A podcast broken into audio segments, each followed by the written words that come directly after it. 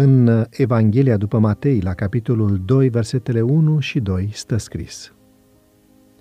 După ce s-a născut Isus în Betleemul din Iudeea, în zilele împăratului Irod, iată că au venit niște magi din răsărit la Ierusalim și au întrebat.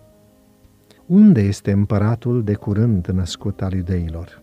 Fiindcă i-am văzut steaua în răsărit și am venit să ne închinăm lui.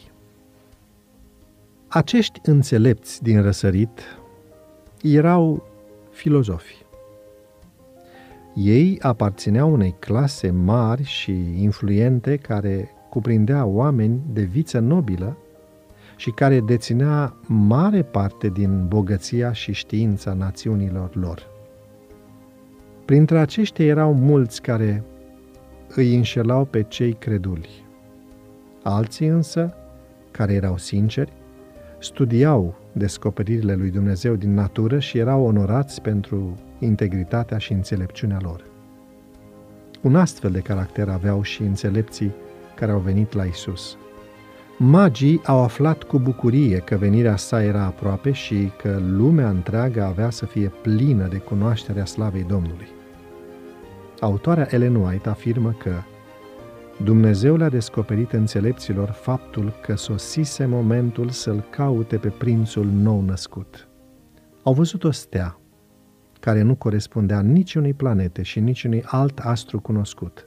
Steaua s-a oprit pe cer, reținându-le cu insistență atenția și s-a transformat în cele din urmă în călăuza care le-a indicat drumul către Betleem.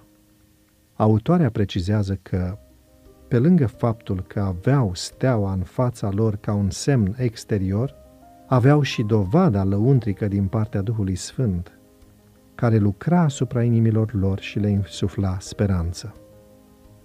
După o călătorie lungă, înțelepții au ajuns la destinație. Ce au găsit acolo? Aparent, totul era menit să-i dezamăgească. Steaua a dispărut când au intrat în Ierusalim.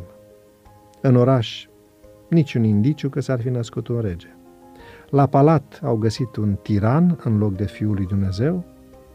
Scribii și cărturarii legii pe care i-au consultat i-au tratat cu indiferență pentru că erau străini, după care au fost conduși către o casă umilă. Ar fi putut considera că au toate motivele să se îndoiască de această descoperire și că periplul lor s-a soldat cu un eșec. Dar niciun obstacol nu a putut să clatine credința acestor înțelepți. Au intrat în casă, s-au plecat și s-au închinat pruncului și și-au deschis comorile.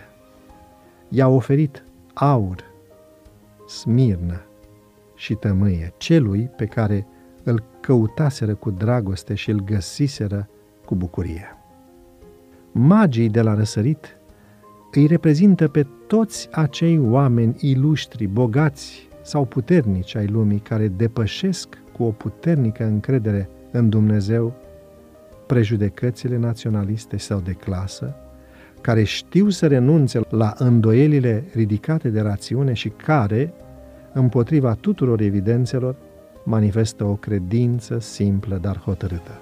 Vă invit să îl urmăm astăzi pe Isus acolo unde este voia Lui și El ne va arăta drumul.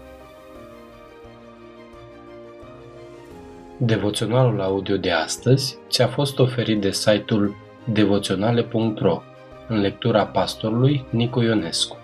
Îți mulțumim că ne urmărești!